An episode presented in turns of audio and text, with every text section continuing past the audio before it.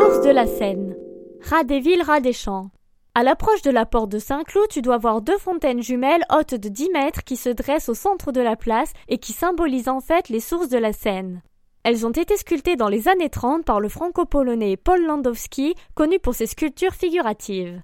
Les bas-reliefs qui les couvrent mettent en avant le contraste de la vie campagnarde et de la vie citadine. Alors évidemment, elles n'ont pas vraiment vu d'eau depuis quelques années. La ville de Paris, faites quelque chose!